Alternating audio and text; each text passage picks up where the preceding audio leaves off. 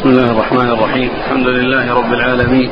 والصلاة والسلام على عبد الله ورسوله نبينا محمد وعلى آله وصحبه أجمعين. أما بعد قال الإمام الحافظ أبو عيسى الترمذي رحمه الله تعالى قال في جامعه في كتاب الدعوات باب. قال حدثنا محمد بن بشار. قال حدثنا أبو عامر العقدي. قال حدثنا زهير وهو ابن محمد عن عبد الله بن محمد بن عقيل. أن معاذ بن رفاعة أخبره عن أبيه. قال قام أبو بكر الصديق رضي الله عنه على المنبر ثم بكى. فقال قام رسول الله صلى الله عليه وعلى آله وسلم عام الأول على المنبر ثم بكى. فقال اسألوا الله العفو والعافية فإن أحدا لم يعط بعد اليقين خيرا من العافية. قال هذا حديث غريب من هذا الوجه عن أبي بكر رضي الله عنه بسم الله الرحمن الرحيم الحمد لله رب العالمين وصلى الله وسلم وبارك على عبده ورسوله نبينا محمد وعلى آله وأصحابه أجمعين. أما بعد فهذا الحديث عن أبي بكر رضي الله عنه أن النبي أنه صعد المنبر وبكى وقال إن النبي صلى الله عليه وسلم بكى عام أول وقال أسأل الله العفو والعافية. فما أوتي أحد بعد اليقين أعظم من العافية. هذا الحديث يتعلق بسؤال العفو والعافية. وقد سبق للمصنف أن اورد أحاديث عديدة تتعلق بالعافية والعفو وهي متفرقة. وكان الأولى أن تكون مجتمعة في مكان واحد. ولكنها جاءت في أكثر من من موضع يعني موضعين أو أكثر. يذكر الترمذي رحمه الله أحاديث تتعلق بهذا الموضوع. وهذا الحديث فيه سؤال العفو والعافية والعفو هو عفو الله عز وجل ومغفرته وتجاوزه. وقد سبق أن مر الحديث اللهم أنك عفو تحب العفو حديث عائشة. عفو تحب العفو وهو من أسماء من أسمائه العفو ويحب العفو الذي هو مقتضى هذا الاسم وهو كونه يستر يغفر الذنوب ويتجاوز عنها ويعفو عن السيئات. والعافية السلامة مما يعود على الإنسان بالمضرة في دينه ودنياه. والإسناد في في فيه عبد الله محمد بن عقيل وفيه ضعف ولكنه جاء من طريق غيره وهو أوسط بن إسماعيل. فالحديث آه، يكون حسنا أو صحيحا. نعم. قال حدثنا محمد بن بشار. هو ثقة أخرجه أصحاب الكتب. عن أبي عامر العقدي. وهو عبد الملك بن عمر ثقة أخرجه أصحاب الكتب. عن زهير وهو ابن محمد. وهو ثقة أخرج له. أصحاب الكتب. نعم. عن عبد الله بن محمد بن عقيل. وهو صدوق سيء الحفظ في حديثه لين. صدوق في حديثه لين. أخرج له. البخاري في الأدب المفرد وأبو داود والترمذي وابن ماجه. نعم. عن معاذ بن رفاعة. وهو صدوق أخرج البخاري وأبو داود والترمذي والنسائي. نعم. عن أبيه. وهو رفاعة. أخرج له البخاري وأصحاب السنن. نعم. عن أبي بكر الصديق. رضي الله عنه خليفة رسول الله عليه الصلاة والسلام وأفضل هذه الأمة التي هي خير الأمم. وحديثه عند أصحاب الكتب الستة. قال رحمه الله تعالى باب. قال حدثنا حسين بن يزيد الكوفي. قال حدثنا أبو يحيى الحماني. قال حدثنا عثمان بن واقد. عن أبي نصيرة. عن مولى لأبي بكر عن أبي بكر رضي الله عنه أنه قال قال رسول الله صلى الله عليه وعلى آله وسلم ما أصر من استغفر ولو فعله في اليوم سبعين مرة قال أبو عيسى هذا حديث غريب إنما نعرفه من حديث أبي نصيرة وليس إسناده بالقوي ثم ورد أبو عيسى حديث أبي بكر رضي الله عنه. أن النبي صلى الله عليه وسلم قال ما, ما أصر من استغفر ولو فعل في اليوم سبعين مرة. يعني ولو عاد إلى الذنب الذي استغفر الله منه فإن فإنه لا يعتبر مسرا ما دام أنه يستغفر. لكن الحديث ضعيف في إسناده هذا المولى لأبي بكر المجهول وأيضا آه، شيخ الترمذي لين الحديث فهو غير صحيح. نعم. قال حدثنا وهناك حديث آخر قريب منه. من لزم الاستغفار جعل الله له من كل هم فرجا وهو أيضا حديث ضعيف. نعم. قال حدثنا حسين بن يزيد الكوفي. هو لين الحديث أخرج له. أبو داود والترمذي. نعم. عن أبي يحيى الحماني. وهو عبد الحميد بن عبد الرحمن صدوق يخطئ نعم. أخرجه البخاري ومسلم في المقدمة وأبو داود والترمذي وابن ماجه. نعم. عن عثمان بن واقد. وهو؟ صدوق ربما وهم أخرج له أبو داود والترمذي. نعم. عن أبي نصيرة. وهو ثقة أخرج له؟ أبو داود والترمذي. نعم. عن مولى لأبي بكر. نعم. وهو مجهول أخرج له؟ أبو داود والترمذي. نعم. عن أبي بكر. نعم. قال رحمه الله تعالى باب. قال حدثنا يحيى بن موسى وسفيان بن وكيع المعنى واحد. قال حدثنا يزيد بن هارون. قال حدثنا الأصبغ بن زيد.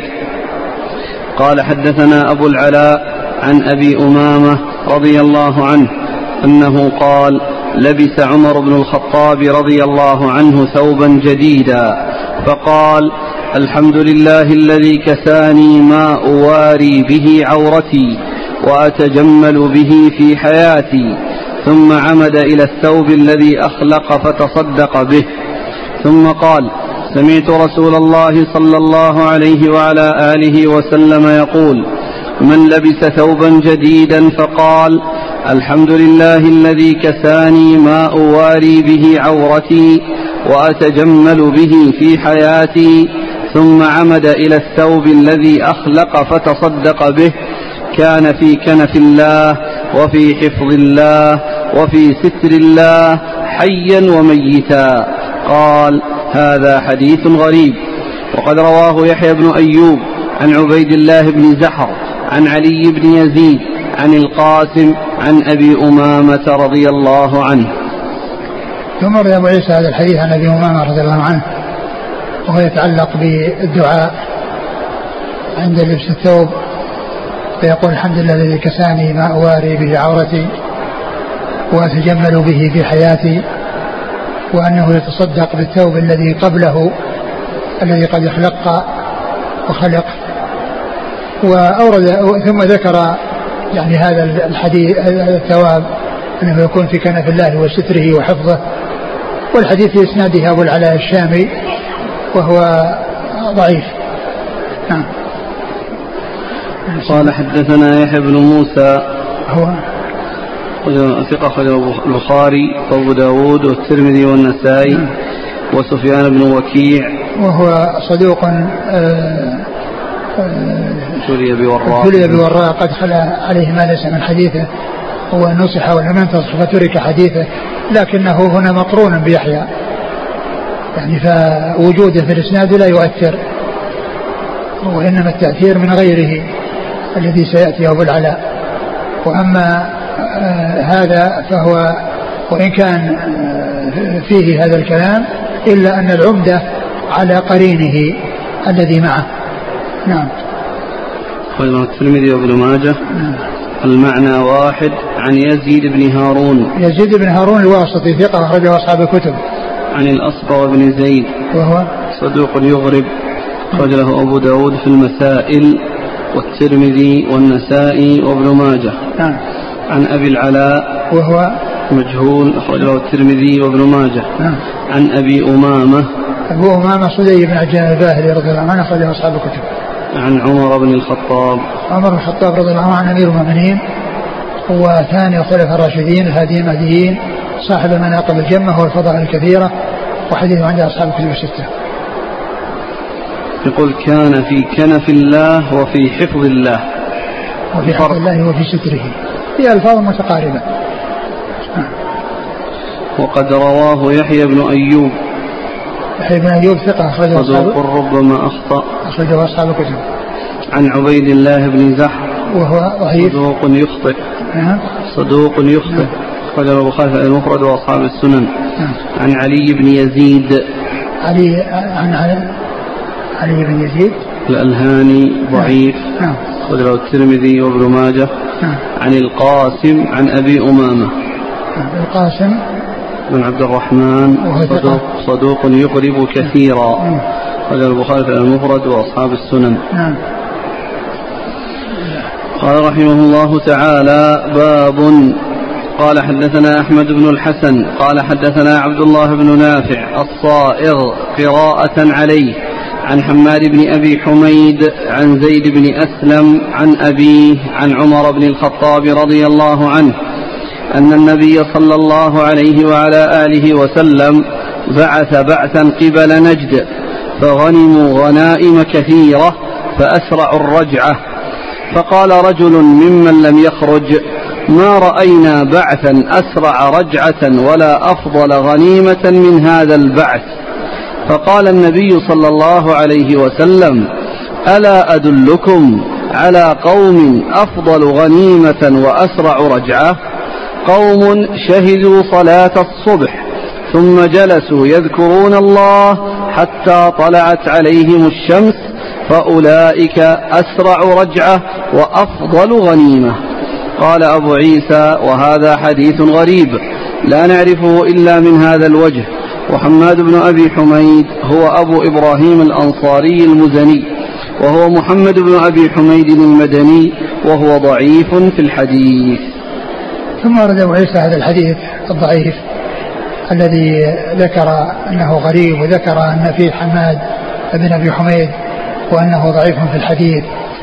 وفيه أن الرسول صلى الله عليه وسلم أرسل آه، بعثا من قبل نجد وأنهم رجعوا بسرعة وقد غنموا كثيرا.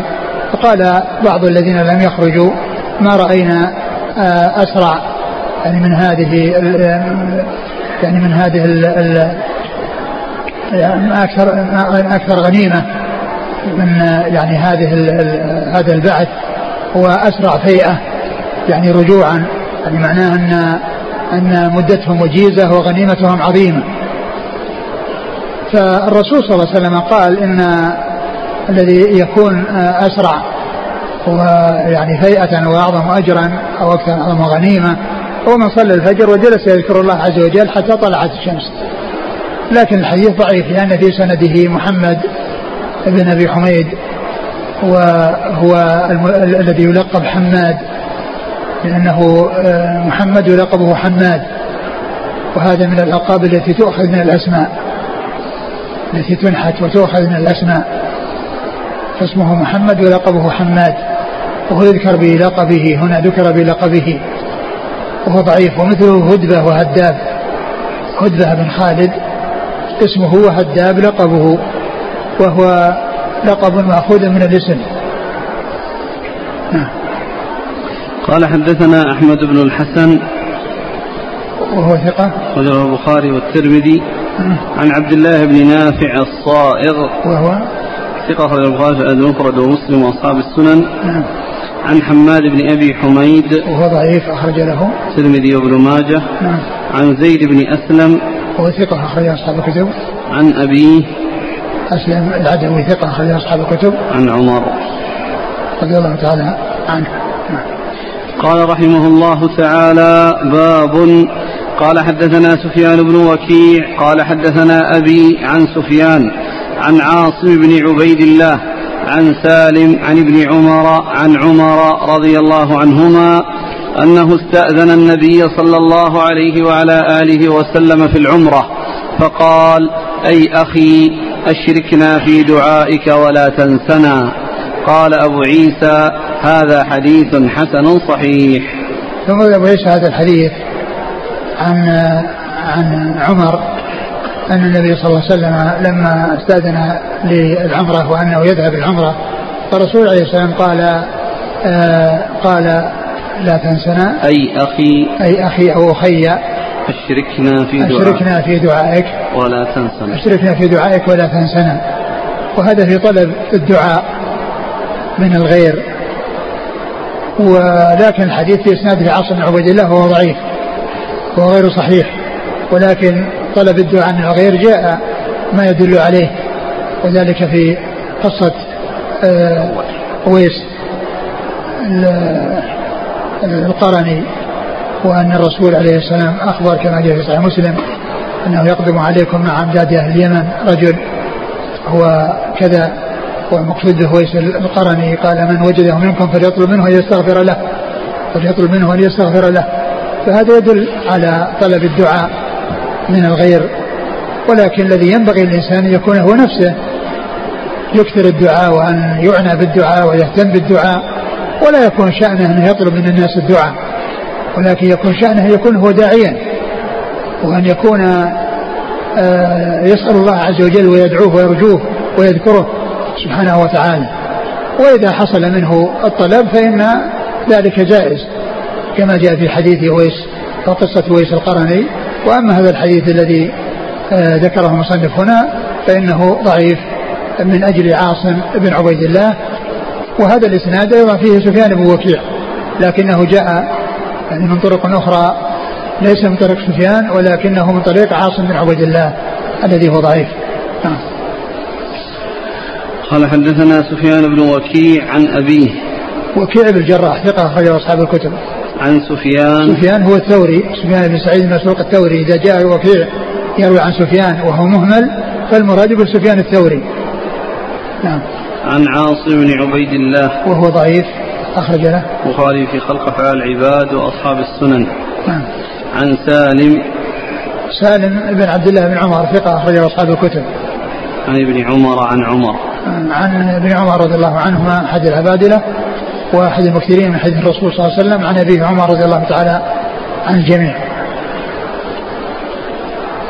قال رحمه الله تعالى باب قال حدثنا عبد الله بن عبد الرحمن قال أخبرنا يحيى بن حسان قال حدثنا أبو معاوية عن عبد الرحمن بن إسحاق عن سيار عن أبي وائل عن علي رضي الله عنه أن مكاتبا جاءه فقال إني قد عجزت عن كتابتي فأعني.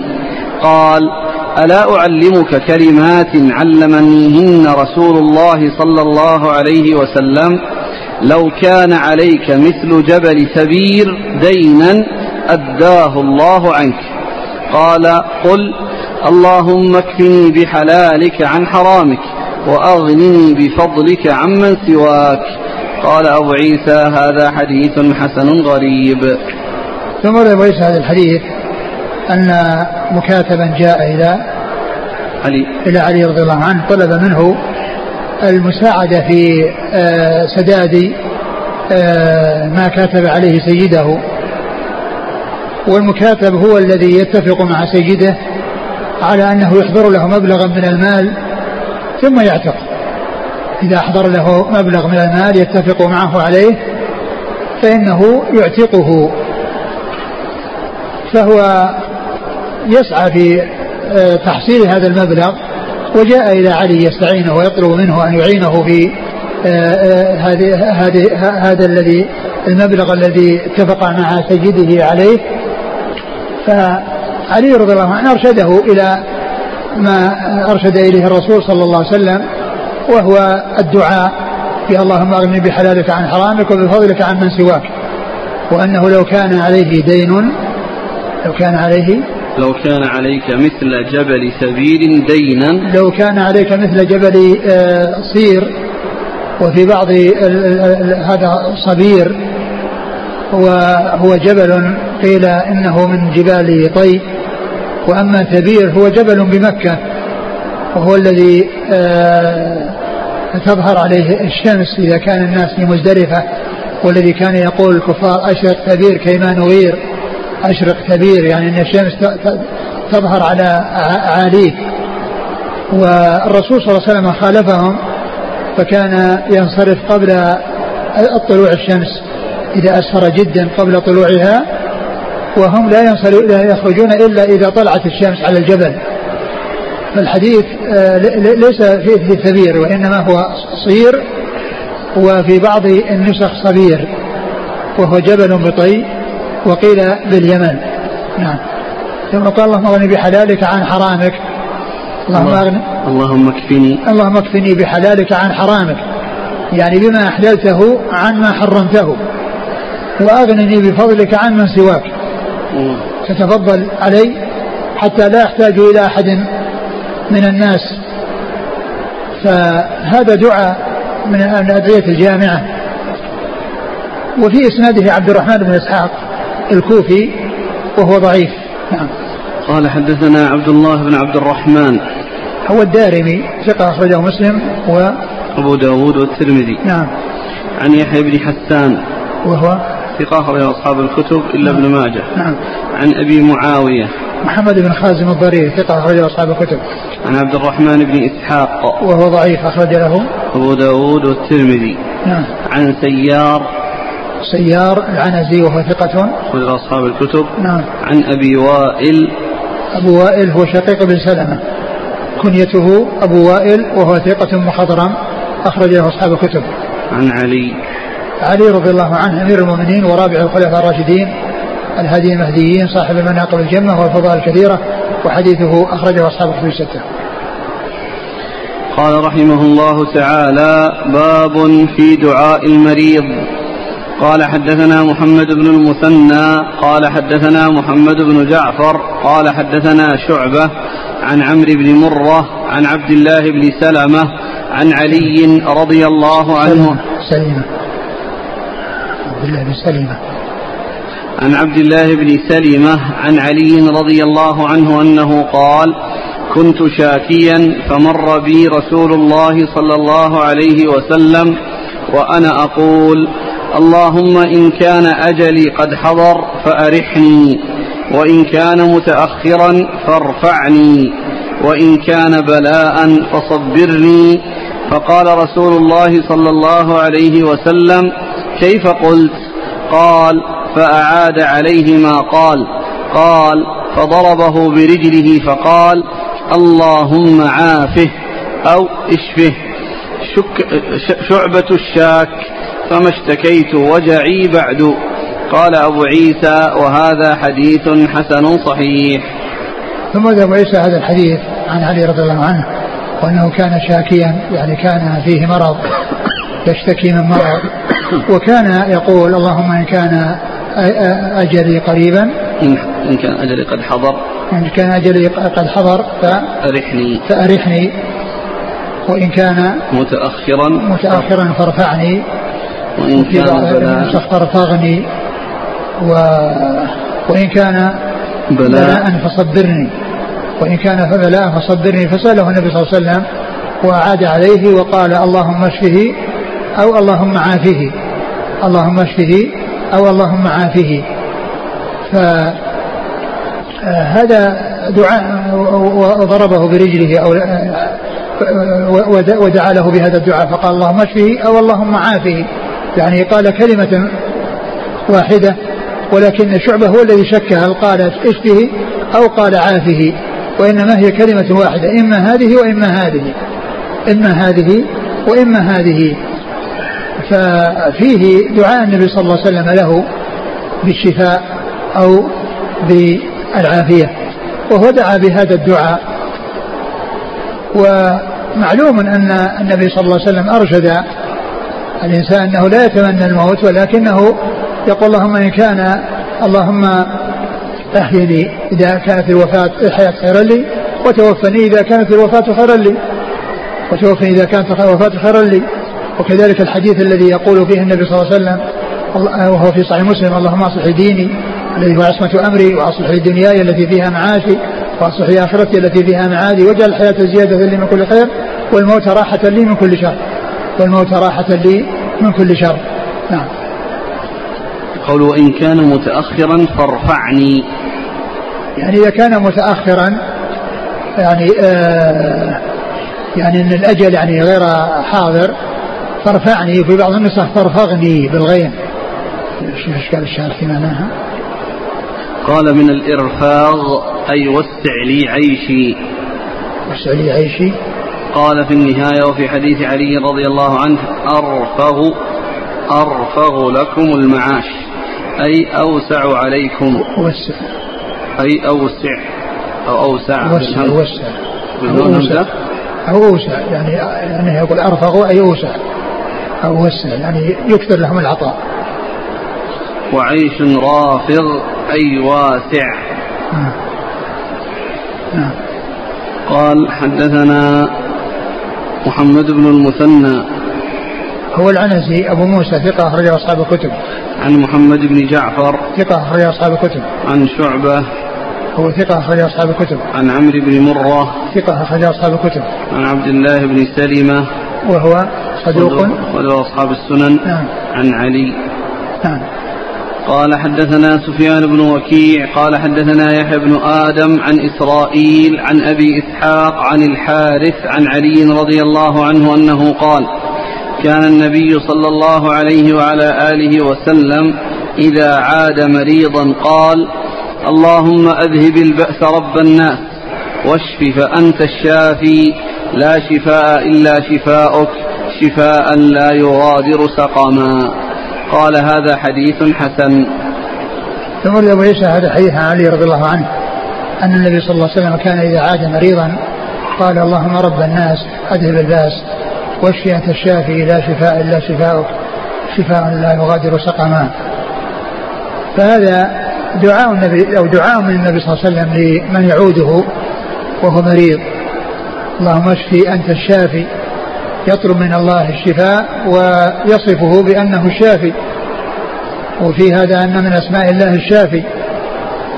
لا شفاء إلا شفاءك. يعني لا الشفاء آه، آه، آه، الذي ينفع ويعم والذي لا يحصل إلا منك هو شفاؤك. شفاء لا يغادر سقما يعني لا يبقي سقما ولا يبقي يعني لا يكون بعده إلا العافية والصحة. ولا يحصل معه سقم أو يبقى معه سقم من الأسقام وإنما يذهب البلاء ويذهب المرض ويأتي الشفاء. والحديث في إسناده الحارث الأعور وفيه كلام وفيه سفيان بن وكيع ولكن الحديث متفق عليه من حديث عائشة رضي الله تعالى عنها. نعم. قال حدثنا سفيان بن وكيع عن يحيى بن آدم. يحيى بن آدم الكوفي ثقة أخرج أصحاب الكتب. عن إسرائيل. ثقة أخرج أصحاب الكتب. عن أبي إسحاق. وعمرو بن عبد الله الهمداني السبيعي ثقة أخرج أصحاب الكتب. عن الحارث. حارث الأعور هو؟ في حديثه ضعف. نعم. أصحاب السنن. نعم. عن علي. نعم قال رحمه الله تعالى باب في دعاء الوتر. قال حدثنا أحمد بن منيع قال حدثنا يزيد بن هارون قال أخبرنا حماد بن سلمة عن هشام بن عمرو عن هشام بن عمرو الفزاري عن عبد الرحمن بن الحارث بن هشام عن علي بن أبي طالب رضي الله عنه أن النبي صلى الله عليه وعلى آله وسلم كان يقول في وتره اللهم إني أعوذ برضاك من سخطك وأعوذ بمعافاتك من عقوبتك وأعوذ بك منك لا أحصي ثناء عليك أنت كما أثنيت على نفسك. قال هذا حديث حسن غريب من حديث علي لا نعرفه إلا من هذا الوجه من حديث حماد بن سلمة.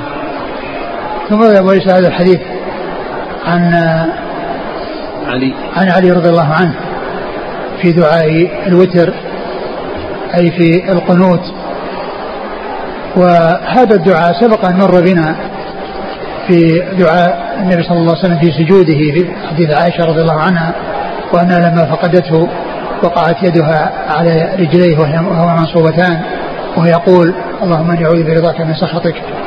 والحديث سبق أن مر وذكرنا أو أحضرنا كلام ابن القيم عليه في كتابه شفاء العليل وقرأنا كلامه على هذا الحديث. نعم. قال حدثنا أحمد بن منيع ثقة أخرج أصحاب الكتب. عن يزيد بن هارون نعم. عن حماد بن سلمة. مر بنا قريبا. محمد بن سلمة هو ثقة أخرجه البخاري تعليقا ومسلم أصحاب السنن. عن هشام بن عمرو الفزاري. وهشام بن عمرو الفزاري قال عن الحافظ التقريب مقبول ولكنه في الحقيقة هو ثقة لأن الحافظ بن حجر لما ذكر ترجمة في تهذيب التهذيب ذكر لم يذكر فيها إلا توثيقه عن أربعة عن ابن معين وعن الإمام أحمد وعن أبي حاتم الرازي وعن ابن حبان. من العجيب والغريب أن أنه قال فيه مقبول. والمقبول هو الذي يحتج به إذا توبع. مع أن هؤلاء هم الذين هؤلاء وثقوه وما ذكر في ترجمته غير كلام هؤلاء الموثقين. أخرج له. أصحاب السنن. نعم. عن عبد الرحمن بن الحارث بن هشام. آه هو ثقة. أخرج له. أخرج له البخاري وأصحاب السنن. عن علي بن أبي طالب رضي الله عنه. قال رحمه الله تعالى باب في دعاء النبي صلى الله عليه وسلم وتعوذه دبر كل صلاة قال حدثنا عبد الله بن عبد الرحمن قال أخبرنا زكريا بن عدي قال حدثنا عبيد الله هو ابن عمرو الرقي عن عبد الملك بن عمير عن مصعب بن سعد وعمرو بن ميمون قال كان سعد رضي الله عنه يعلم بنيه هؤلاء الكلمات كما يعلم المكتب الغلمان. ويقول إن رسول الله صلى الله عليه وعلى آله وسلم كان يتعوذ بهن دبر الصلاة. اللهم إني أعوذ بك من الجبن وأعوذ بك من البخل وأعوذ بك من أن من من أرذل العمر وأعوذ بك من فتنة الدنيا وعذاب القبر. قال عبد الله بن عبد الرحمن أبو إسحاق الهمداني مضطرب في هذا الحديث. يقول عن عمرو بن ميمون عن عمر ويقول عن غيره ويضطرب فيه. قال أبو عيسى هذا حديث حسن صحيح من هذا الوجه. ثم أورد أبو عيسى هذا الحديث عن سعد بن أبي وقاص رضي الله عنه أنه كان يعلم بنيه هذه التعوذات كما يعلم المكتب الغلمان. يعني كما يعلم آه، آه، معلم الصبيان الصبيان في الكتاب. يعني في أول ما يبدأون في التعلم يعلمهم الكتابة المكتب يعلمهم الكتابة. ويقال المؤدب أيضا يعني كونه يؤدبهم ويعلمهم. وقد سبق أن مر بنا محمد بن حاتم آه، شيخ الترمذي الذي وصفه في بعض المواضع المؤدب وبعضها المكتب وفي بعضها المكتب. فالمكتب والمؤدب هو معلم الصبيان الصغار وهو الذي يحصل في يقال في الكتاب يعني في أول الأمر وفي أول آه، تعلم القراءة والكتابة. هذا يقال له الكتاب ويقال للذي يحصل منه ذلك المكتب أو المؤدب. وهذه الكلمات اللهم إني أعوذ بك من الجبن ومن البخل وارذل العمر ومن فتنة الدنيا وفتنة آه، وعذاب القبر. فالجبن هو يتعلق بالنفس وضعفها وهو ضد الشجاعة ويتعلق بالجسد. والبخل يتعلق بالمال. البخل يتعلق بالمال يعني أنه يبخل بالمال فلا يجود به وهذا عنده جبن ليس عنده إقدام. ليس عنده إقدام وشجاعة. فهو يستعيذ بالله من الجبن الذي هو ضد الشجاعة والإقدام ومن البخل الذي هو ضد الكرم والذي هو إمساك المال وعدم بذله. في وجوهه ولمن يستحقه. وأعوذ بك من فتنة الدنيا. من البخل وأعوذ بك من من أرذل العمر. وأعوذ بك من أرذل العمر. وهي أن تتقدم به السن حتى يصل إلى الخرف فلا يستطيع أن يؤدي العبادات ولا يستطيع الطهارة ولا يستطيع التقرب الله عز وجل بالأعمال الصالحة. ولا يخدم نفسه ويحتاج إلى أحد يعوله. وكذلك فتنة الدنيا وهي الافتتان بها وتكونها أكبر همه فينشغل بها عن طاعة الله فتلهيه وتطغيه. وكذلك عذاب القبر وهو كون أنه يستعيذ بالله من أن تحصل له الأسباب التي تؤدي إليه. تحصل منه الأسباب والأفعال التي تؤدي إليه. نعم. وأعوذ بك من فتنة الدنيا وعذاب القبر. نعم. قال حدثنا عبد الله بن عبد الرحمن عن زكريا بن عدي. هو؟ ثقة البخاري ومسلم وأبو داود في المراسيل والترمذي والنسائي بن ماجه. نعم. عن عبيد الله هو ابن عمرو الرقي. ثقة أخرج أصحاب الكتب. عن عبد الملك بن عمير. ثقة أخرج أصحاب الكتب. عن مصعب بن سعد. وهو ثقة أخرج أصحاب الكتب. وعمرو بن ميمون. وهو ثقة أخرج له أصحاب الكتب. نعم. عن سعد. سعد بن أبي وقاص رضي الله عنه أحد العشرة المبشرين بالجنة أخرج حديث أصحاب الكتب الستة.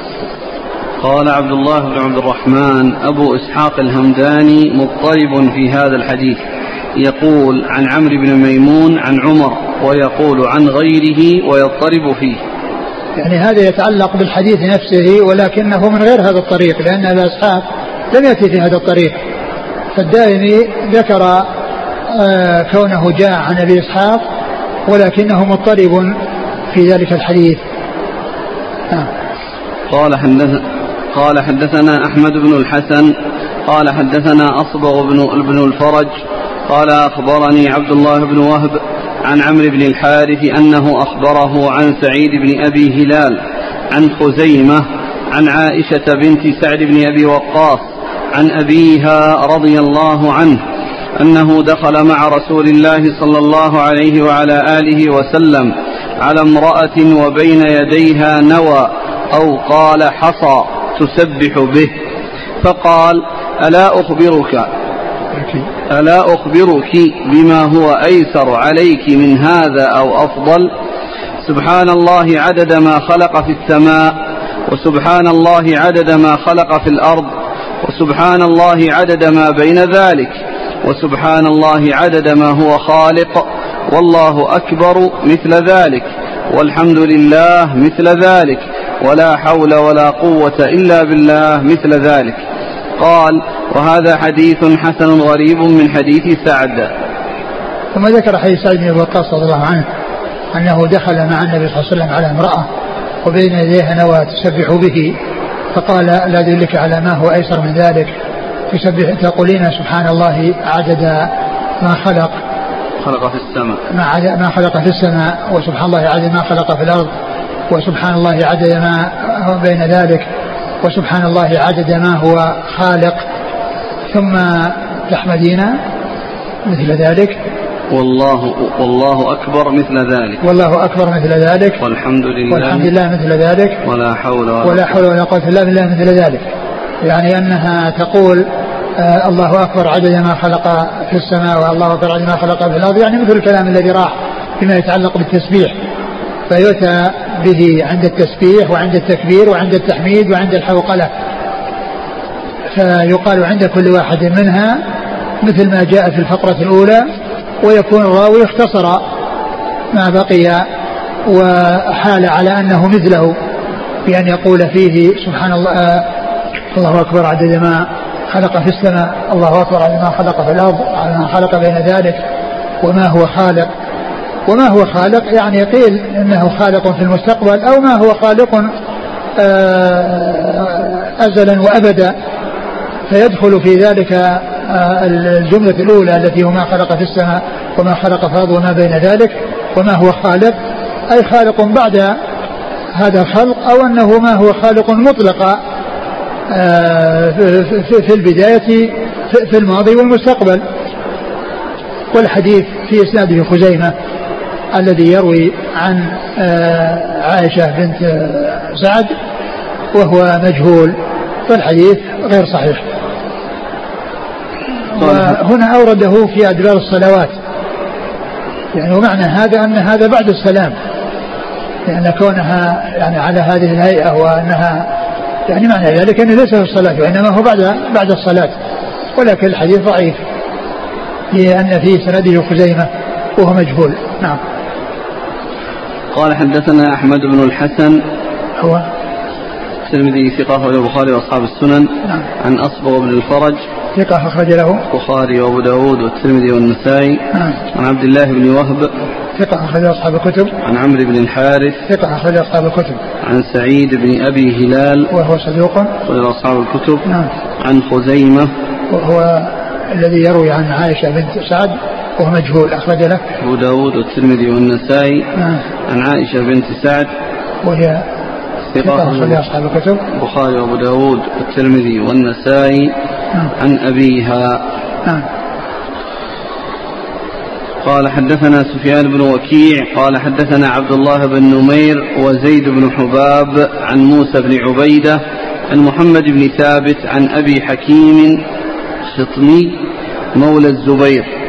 عن الزبير بن العوام رضي الله عنه أنه قال قال رسول الله صلى الله عليه وعلى آله وسلم ما من صباح يصبح العباد فيه إلا ومناد ينادي سبحان الملك القدوس. قال أبو عيسى وهذا حديث غريب. ثم أبو عيسى هذا الحديث أنه ما من صباح يصبح فيه الناس إلا ومنادي ينادي سبحان الملك القدوس. والمقصود من ذلك أن الناس يقولون مثل ما يقول هذا المنادي. فيسبحون الله عز وجل وينزهونه و آه، فيقولون سبحان الملك القدوس. لكن الحديث ضعيف وفي آه، إسناده عدة ممن تكلم فيهم. يعني في آخره في أعلام موسى بن عبيدة ضعيف وشيخه آه، مقبول والذي فوقه كذلك وسفيان بن وكيع في الأول. نعم. وسفيان بن وكيع في الأول ففي أربعة. وتكلموا فيهم. نعم. قال حدثنا سفيان بن وكيع عن عبد الله بن نمير. عبد الله بن نمير ثقة أخرج أصحاب الكتب. وزيد بن حباب. صدوق أخرج له. البخاري في القراءة ومسلم وأصحاب السنن. نعم. عن موسى بن عبيدة. هو ضعيف أخرج له. الترمذي وابن ماجه. نعم. عن محمد بن ثابت. وهو مقبول. مجهول. مجهول أخرج له. الترمذي وابن ماجه. نعم. عن أبي حكيم. وهو مجهول. أخرجه الترمذي. نعم.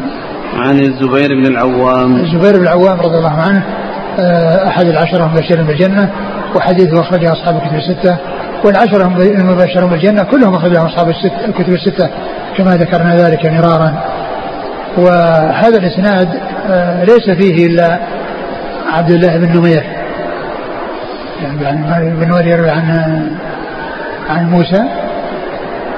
عبد الله بن نمير وزيد بن حباب يرويان عن موسى بن عبيد. نعم. يعني معناها أن اثنين في طبقة واحدة ومن من دونهم ومن فوقهم إلى الصحابي كلهم آه، متكلم فيه نعم. انتهى. نعم.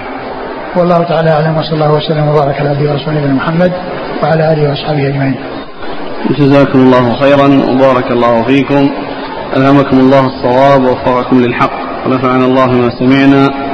غفر الله لنا ولكم وللمسلمين أجمعين. آمين.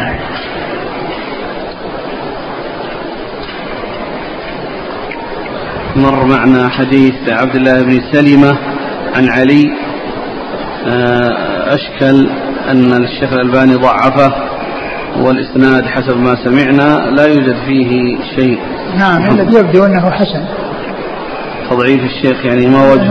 ما أدري والله بس ما في إلا هذا إلا باقيين كلهم ثقات. كلهم رجال كتب الستة. كل إسناده رجال كتب الستة. من هم؟ محمد بن المثنى عن محمد بن جعفر عن شعبة عن عمرو بن مرة عن عبد الله بن سلمة عن علي. كلهم رجال كتب الستة. وليس فيه إلا عبد الله بن سلمة نعم. والحديث الذي قبله حسنة. وفيه عبد الرحمن. لكن ما أدري وجه هذا التحسين. يعني ما أعلم عليه شيء يعني يعني آه، أقول ما أعلم يعني وجه هذا التحسين. وهذا فيه عبد الرحمن بن إسحاق الكوفي وهو ضعيف. ولكن الدعاء لا شك أنه دعاء عظيم ودعاء جامع. والإنسان يعني يدعو به لأنه لديه الجامعة لكن لا على أنه رسول الله صلى الله عليه وسلم إلا إذا جاء شيء يعني غير هذا الذي جاء عن طريق عبد الرحمن بن إسحاق.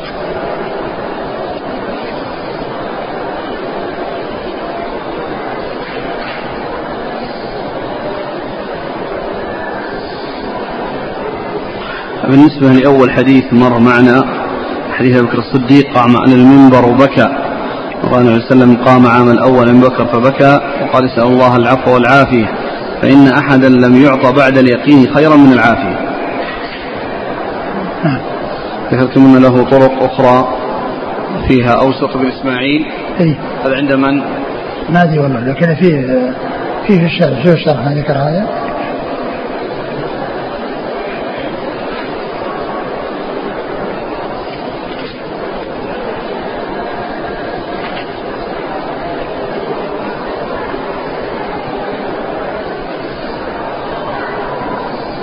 ذكر قال وهذا حديث حسن غريب من هذا الوجه وأخرجه أحمد والنسائي وابن ماجه وابن حبان والحاكم وصححه ما ذكره الطريق هذا؟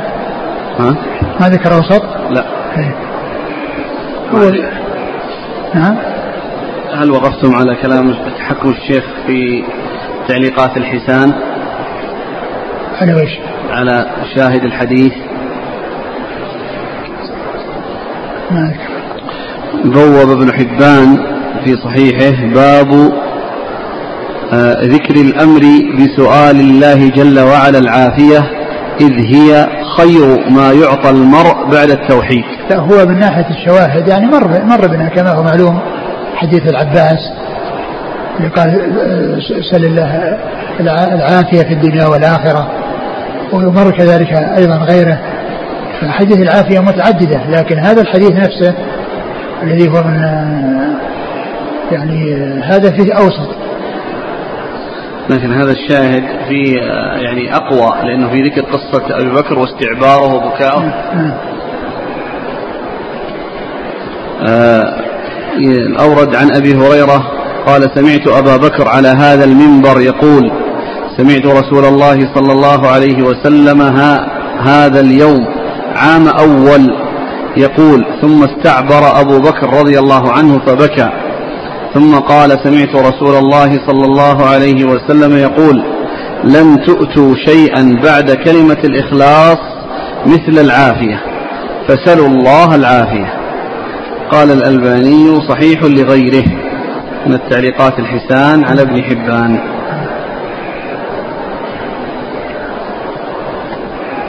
ثم أيضا الشواهد يعني لها واضحة لأن الترمذي رحمه الله ذكر عدة أحاديث تتعلق بسؤال العافية وفي عدة مواضع وبعضها صحيح أو حسن.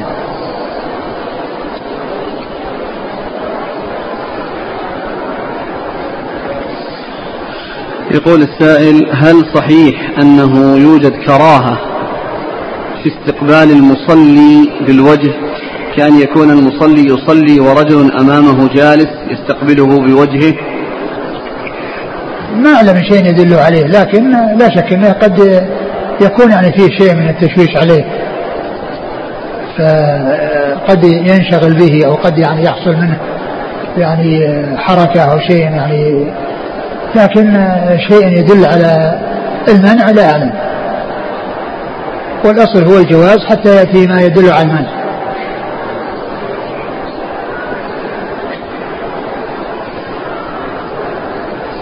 ذكر الشارح في الحديث الذي مر معنا سابقا أعمار أمتي ما بين الستين إلى السبعين وأقلهم من يجوز ذلك. قال أن سلمان الفارسي بلغ عمره 250 سنة وحسان بن ثابت بلغ 120 وأنس 103 وأسماء 100 سنة ولم يقع لها سن ولم ينكر في عقلها شيء. هل هذا كلام صحيح؟ والله كونه يعني 103 وكذا ما يصير صحيح. صحيح ما في إشكال. وكذلك أكثر من هذا المعرور بن سويد وسويد بن غفلة آه، مخضر آه، آه، ثقة تابعيان مخضرمان. أحدهما توفي وعمره 120 سنة وما وكان أسود شعر الرأس واللحية. والثاني كان يصلي بالناس قيام رمضان. يصلي بالناس التراويح. ويؤمهم وهو عمره 120 أو 125 ذكروا في يعني في هذا وهذا أحدهما 120 والثاني 125 وأحدهما كان يصلي بالناس قيام رمضان هو الإمام والثاني كان أسود شعر الرأس واللحية. لكن هذا المقدار اللي قال عن سلمان 250 هذا ما ما أدري عن صحته ما هو مستقيم.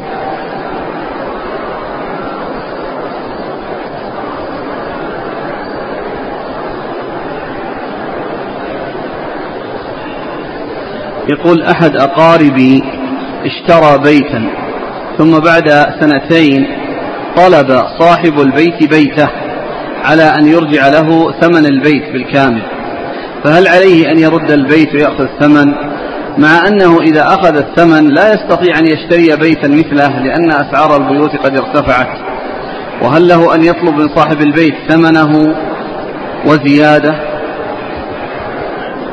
قضية كونه اشتراه وملكه دخل في ملكه يتصرف فيه كيف يشاء يبيعه أو يبقيه يبيعه في على على على البائع أو على المشت أو على غير البائع بأي ثمن. لا مانع من ذلك. اللهم إلا إن كان ال ال ال اشتراه بدين بدين مؤجل ثم ذاك اشتراه بأقل مما اشتراه به فإن هذه مسألة العينة التي لا تجوز. ويكون يشتري يشتري سلعة من إنسان أو يبيع سلعة على إنسان بثمن مؤجل ثم يعني يرجع ويشتريها يشتريها منه بثمن أقل فتعود العين وتبقى الذمة مشغولة. أما لو اشتراها بثمنها أو أكثر من ثمنها فإن ذلك لا بأس. وأما السؤال هذا الذي هو كونه اشتراه بمبلغ فدخل في ملكه يتصرف فيه كيف يشاء وذاك لا, لا سبيل له عليه لا سبيل له عليه. وإذا أراد أن يشتريه منه فيتفق معه على على البيع والشراء آه، لأنه يتصرف في ملكه كيف يشاء وسواء باع عليه أو على غيره وبثمن مماثل أو أنزل أو أعلى إلا إذا كان آه، البيع الأول كان نسيئة فلا يجوز أن يشتريه البائع بأقل منه لأنها تكون مسألة العين تعود العين إلى صاحبها وتبقى ذمة المشتري مشغولة بالزيادة التي آه، وراء آه، القيمة التي رجعت بها العين.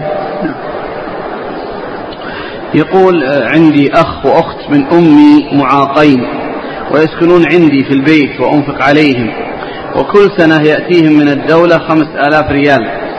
فهل آخذ منها شيء مقابل نفقتي عليهم؟ وهل فيها زكاة؟ إذا أردت أنك تحسن إليهما وتنفق عليهما متبرعا وتبقي هذا الذي لهما يعني محفوظا لهما يعني إذا احتاج إليه بعدك أبقاهم الله. فهذا آه، هو الأولى. وإن كنت أنفقت عليهما من هذا المبلغ الذي يعطوني إياه وما نقص تزيده أنت وما زاد تحفظه لهما فلك ذلك. يقول من باب العمل بالحديث الضعيف في فضائل الأعمال هل يجوز العمل بحديث عمر بن الخطاب بأنه تصدق بالثوب الذي أخلق؟ كما هو معلوم الصدقة يعني الأدلة عليها كثيرة. يعني يتصدق بالثوب الذي أخلق وبالجديد يتصدق بأي شيء ينفع الناس. فأحاديث الصدقة يعني بالثوب لا يقال إنها لا تثبت إلا من هذا الحديث لأن التصدق يعني فيه آيات كثيرة وأحاديث كثيرة كلها فيها الحث على الصدقة والتصدق بما يمكن الإنسان وبما يفيد الناس آه، آه، فلا يقال أن أن أن الصدقة بالثوب الخلق انها لا تؤخذ إلا من هذا الحديث الضعيف.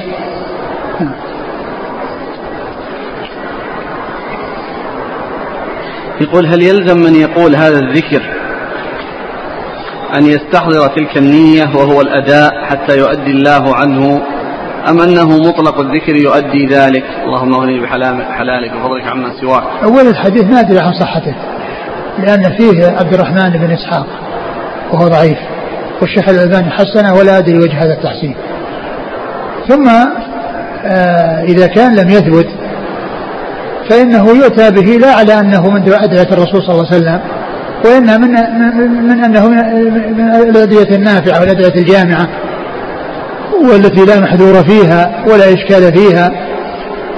و وإذا آه، يعني دعا الإنسان فلا شك أنه يستحضر ويحسن الظن بالله عز وجل ويدعو وهو موقن بالإجابة. ما يدعو وقلبه غافل أو لاهي. و ومعلوم أن أن الله عز وجل آه، إذا دعا الإنسان بدعوة فقد عرفنا فيما مضى في بعض الأحاديث أنه إما يحقق له ما طلب أو يدخر له من الأجر يعني ما يحتاج إليه في الدار الآخرة أو يصرف عنه من السوء يعني ما تحصل به فائدته. فتحصل الإجابة بأوجه ثلاثة إما بتحقيق ما طلب أو بأن يصرف الله عنه من السوء والشر أو يدخر له شيئا في الآخرة يكون أعظم حاجة إليه من حاجته الدنيوية. يقول ما معنى اشتراط أن ينوي طالب الدعاء من غيره نفع نفسه وهذا الغير نفع نفسه وهذا الغير؟ وما صحة ذلك؟ إيش؟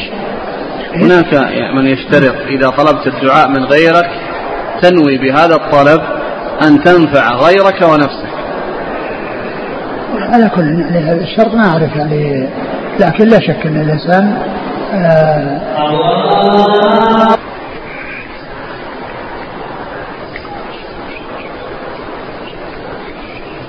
أنا سبقا قلت أن الإنسان يحرص على أن يكون هو نفسه داعيا لا أن يكون شأنه أن يسأل الناس أن يدعوا له. وإن كان ذلك كما عرفنا جائز جائزا لوجود لمجيئه في حديث آه، أويس أو قصة أويس القرني في قصة أويس القرني. لكن هذا الذي آه، ذكر من أن الإنسان ينوي كذا أنه يعني ينفع وينفع غيره قد يكون هذا يشجع ويرغب في كل إنسان يعني يكثر من سؤال الناس من أجل أن ينفعهم وينفع نفسه. وإنما عليه أن يكثر من الدعاء هو دعاء الله عز وجل ورجائه وأن لا يشغل نفسه بأن يسأل الناس أن يدعو له. وذلك جائز لكن لا يرغب فيه ويحث عليه ويترك يترك الإنسان الدعاء فيكون من شأنه ادعو لي ادعو لي ادعو لي وهو لا يقول اللهم أعطني كذا اللهم حقق لي كذا. نعم. يقول آه، أحسن الله إليكم. أطلب العلم في هذا البلد وأسأل الله أن يوفقني. فاتصل بي أحد الإخوة في البلد وعرض علي زكاة مع العلم بأنه ليس لدي أي مال فهل أقبل هذه الزكاة أم أني لست من أهلها؟ إذا كان ما عندك يعني شلون تنفق على نفسك منه فخذ فأنت مستحق للزكاة يعني من أجل فقرك لا من أجل طلب العلم لأن الزكاة لا تعطى من أجل العلم ومن أجل طلب العلم وإنما تعطى للفقر والحاجة. فإذا كنت فقيرا محتاجا ليس عندك ما تنفق على نفسك منه فأنت من أهل الزكاة. هذا يقول فضيلة الشيخ حفظك الله أنا أرى لا صلاة في مسجد فيه قبر ولو كان قبر رسول الله صلى الله عليه وسلم. وهذا ما حذر منه صلى الله عليه وسلم. كونك ترى ألا يصلى في مسجد فيه قبر على سبيل العموم لا شك أن هذا رأي سديد لكن كونك تدخل في ذلك مسجد الرسول صلى الله عليه وسلم هذا غلط وهذا خطأ لأن مسجد الرسول صلى الله عليه وسلم فضيلته ثابتة دخل القبر ولا ما دخل؟ وهو ما بني المسجد على قبر وإنما بني المسجد وكانت بيوت أصحاب بيوت الرسول صلى الله عليه وسلم خارج المسجد ولما توفي عليه الصلاة والسلام وكان الصحابة رضي الله عنهم لا يعرفون ولا يدرون أين يدفنونه فروى بعضهم عن النبي عليه الصلاة والسلام أنه قال إن الأنبياء يدفنون حيث يموتون. يعني يدفن النبي حيث يموت النبي المكان اللي يموت فيه يدفن فيه. فدفنوه في بيته. وهذا من خصائصه صلى الله عليه وسلم أنه يدفن في البنيان وأنه يدفن في البيت.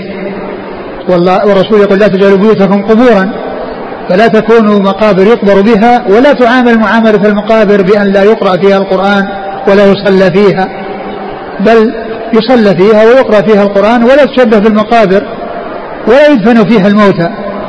والرسول صلى الله عليه وسلم دفنه في بيته من خصائصه. عليه الصلاة والسلام.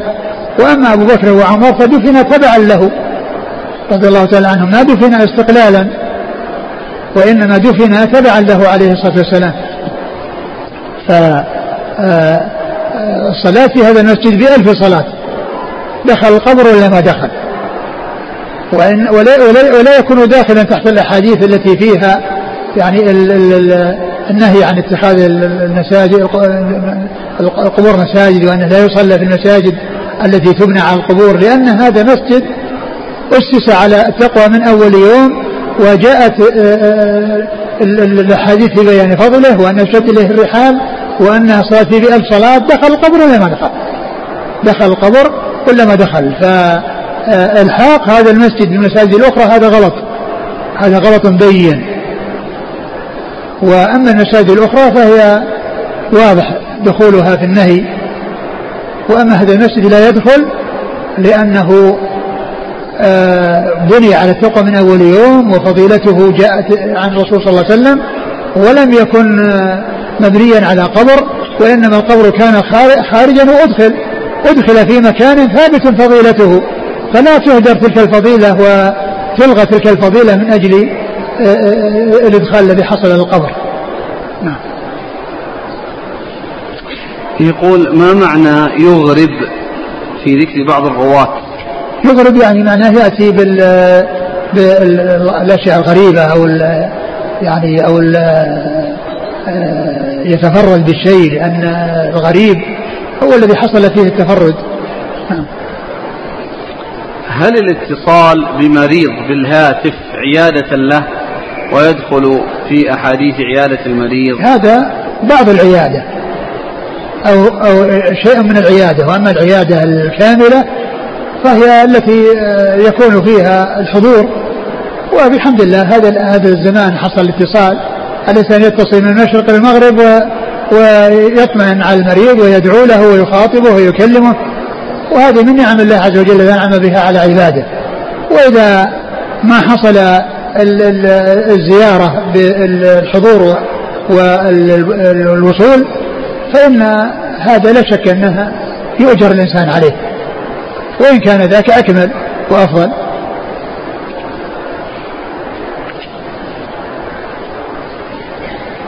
يقول حفظك الله يلقب بعض المتقدمين بحجة الإسلام ومحيي السنة وركن الدين وناصر الحديث. فما حكم التسمي أو التلقب والله لا شك ترك هذه الأشياء أولى. تركها هو الأولى ولكنها اشتهرت أو اشتهر بعض العلماء بمثل هذه الألقاب. يعني آه، هي لا شك أن عدم استعمالها وعدم الإتيان بها وأما إذا ذكرت على اعتبار ما اشتهر فلا بأس بذلك. يقول هل دعاء دخول السوق يقال عند دخول المعارض التي تباع فيها الكتب؟ نعم هذا قال السوق ومعلوم انه يعني هذه المعارض يكون فيها لغط ويكون فيها يعني آه، من أصناف الناس وأنواع الناس. يعني آه، وفيها اللغط وفيها الأصوات وفيها كتب غير قيمة أحيانا. نعم. يقول ما رأيكم يا شيخ في قول الواحد أنا سلفي أو أثري? يحرص الإنسان على أن يكون متبعا للسنة بالفعل. وأما إذا قيل له يعني أنت سلفي نعم يقول سلفي. أنت من أهل السنة نعم له السنة والحمد لله. لكن كونه يعني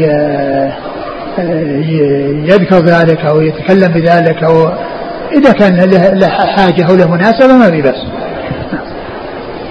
جزاكم الله خيرا. سبحانك الله وبحمدك أشهد أن لا إله إلا أنت.